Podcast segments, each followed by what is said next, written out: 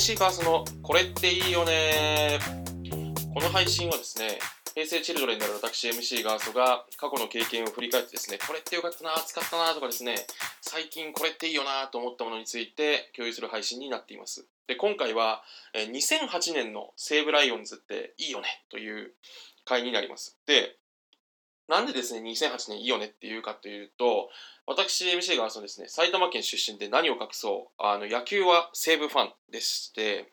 でですね、その西武の歴史においてものすごい大きな年だったと私は思うんですね。ってのも、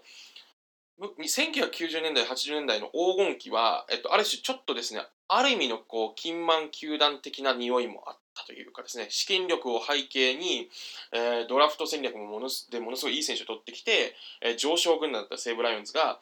ある意味ですね、ちょっとこう、オーナー企業の不沈もある中で、えー、育成中心で選手を、いい選手をドラフトで取ってきて、育成で育てて、でその自前の選手で勝つっていう野球にですね、シフトした年の始まりかなと私は思ってるんで、なんでですね、あの、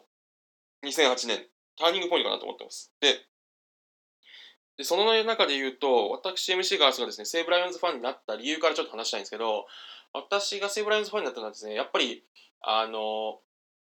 結構ね、育成力があって若手のチームって私好きなんですよね。サッカーもトットナムが好きなのは、その辺から来てるんですけど、やっぱこう、なんか、あの、いい選手をお金はたいて取ってきたチームって、こう、なんか、あんまり好きになれないじゃないですか。いや好きな人もいると思うんですよ。えー、なんで、あの、ちょっと私、こう、反骨心というかですね、アンダードッグ的なスピリットを持った人間なんで、どうしてもやっぱ西武ライオンズみたいなですね、若手を育てて、俺たちで勝ってやるみたいなね、いうのは好きなんで、そこでいくと2008年最高だったなというので、今回ちょっとですね、話そうかなと思います。で、えっと、2008年はですね、あの、渡辺久信監督が新しく就任されて、えっと、日本一まで一気にですね、駆け上がられたシーズンなんですが、打順からいくとですね、あの、1番セカンド、片岡。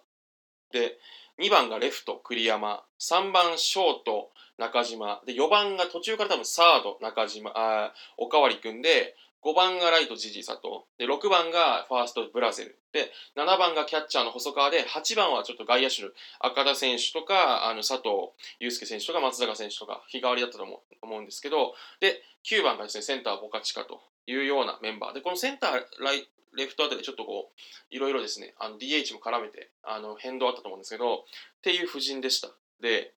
しびれますよね。知りますよねとか私が一人で越に浸ってもおかしいんですけど、まず、あの、片岡選手が私好きでしたね。あの、むちゃくちゃ盗塁する感じ。で、しかもその、えー、セカンド、ショート、サードってちこう守備がものすごい大事なポジションでチームの要みたいなところでそこの選手がどれだけ打てるかってめちゃくちゃ野球って大事じゃないですかプロ野球で優勝しようと思ったら。っていうところにですねこれだけしっかりした選手片岡、中島、おかわりっていたらですねそりゃ強いよというふうに思いまして特に片岡選手はですねあの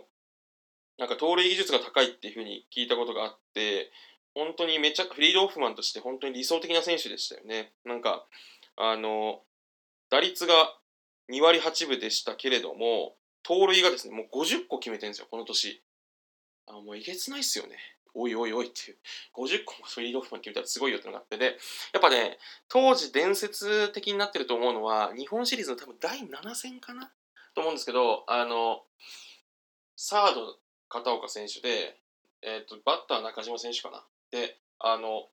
もですね、浅いセカンドゴロをギャンブルスタートしてホームギリギリセーフになったプレーがあったんですよ、片岡選手の。で、それがですね、やっぱすごかったですね。こう、足で見せるというかね。あの、井原監督が、あの、クロマティの対マン守備をついてホームまで帰ってきたみたいな、あの、帰る指示をしたみたいな伝説に近いですけど、でそれがですね、やっぱり結構伝説のプレーかなと思います。その年の片岡選手を象徴する、足でチームを盛り立てて点を奪ってくるっていうですね、あの選手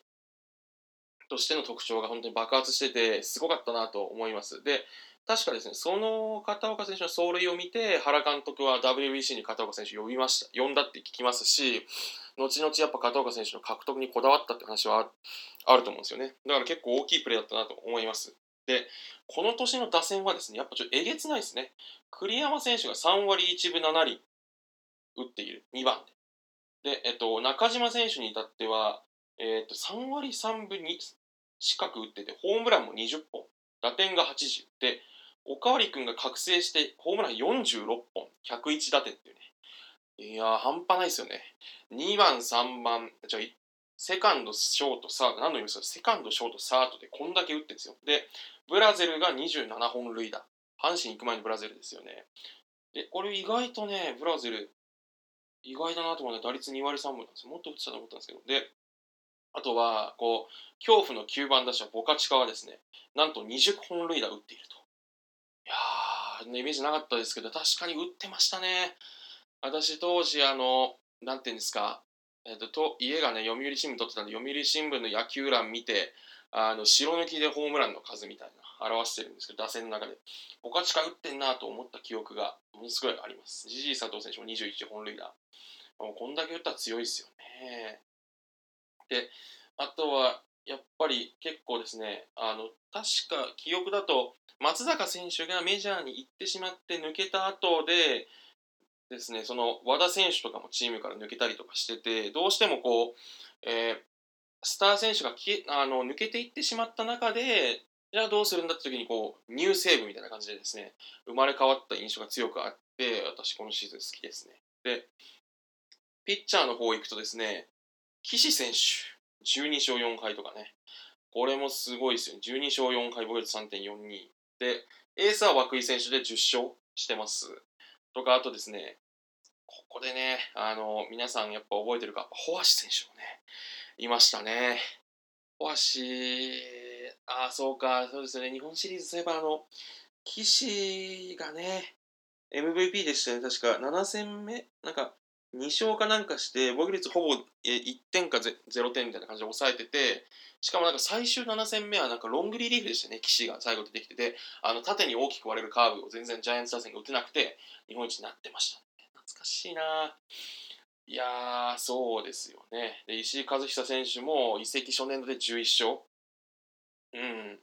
私やっぱ石井和久選手好きなんですよね。今結構、あの、彼にね、西武の選手、ゴリゴリ引き抜かれてて、あの賛否両論あると思いますけど、私はね、個人的には好きですね。やっぱあの人のこの食えない感じと、で結構あの、なんですかね、ひょうひょうとしてヘラヘラしてふざけてるように見せて、あの、ものすごい負けず嫌いで勝負強いじゃないですか。なんか例えば、その、なんてでしょう、当時のあの話で言うと、松井とか清原とか、そのジャイアンツ打線の C5、6番に対してだけものすごい本気で投げててすごかったとか、あと、あの、最後、ヤクルト巨人で3-0で勝ってて9回まで行って、9回で満塁ホームラン打たれて、むちゃくちゃ悔しがってた試合とかありましたよね。っていうで、メジャー行っても大活躍でね。なんでこの人はそのひょうひょうとしてるけどかっこいい感じが今でも私は好きです。で、あとは、これがですね、いや、お前っていう風になると思うんですけど、あの、グラマン選手がね、あの、抑えで君臨してて、で、あの、31セーブ上げてるんですね。防御率が1.42で。グラマンっていたなっていう感じあると思うんですけど、いやまあなんか左からものすごい球投げてて、ろくに打たれない人で、この人すごかったですよね。やっぱで、この時からやっぱちょっとこう、私のあの持論なんですけど、西武ライオンズはやっぱ抑えがしっかりしてるとしては強いんですよ。なんかっていうのも、その先発も、打線はある程度期待できるし、先発ピッチャーもちゃんと駒揃えてる中で、なんかそういう体感巨峰主義的な、あの、いい先発といいバッティング、ホームランみたいな、あの、チームの育成方針の中で、えっと、ちょっと手薄になりがちな抑えがですね、ちゃんとしてる年は強いっていう私、持論が、この後もシコースキーとかサファテが入ってる年は、あの、結構成績良かったりするんですね。で、ところでいくと、グラマンがいて、この年は勝ったなっていう感じがありますね。で、あとそうですね、あの、西口選手も発症してますね、この年はね。暑いですね、だから。っていうのでですね、あの、西武ライオンズ。なんで、この年を境に、えっと、しばらく片岡選手、おかわり君、えー、中島選手がいて、栗山選手がいて、っていうところでこう引っ張ってってくれた、そのですね、元になるメンバー。で、このメンバーでやっぱ強い西武のまま3、4年間戦ってたと思うんで、えっと、私にとっては思い出深い年ですね。で今にな今でもチームの屋台骨として栗山おかわり君っていう2人はねあの残ってるんでやっぱ結構ターニングポイントになる年だったのかなと思います。はい。なのでまたですね、ちょっと今年の西武ライオンズについてもちょっとペラペラ喋りたいなと思いますけれども、今回は以上にしようかなと思います。ありがとうございました。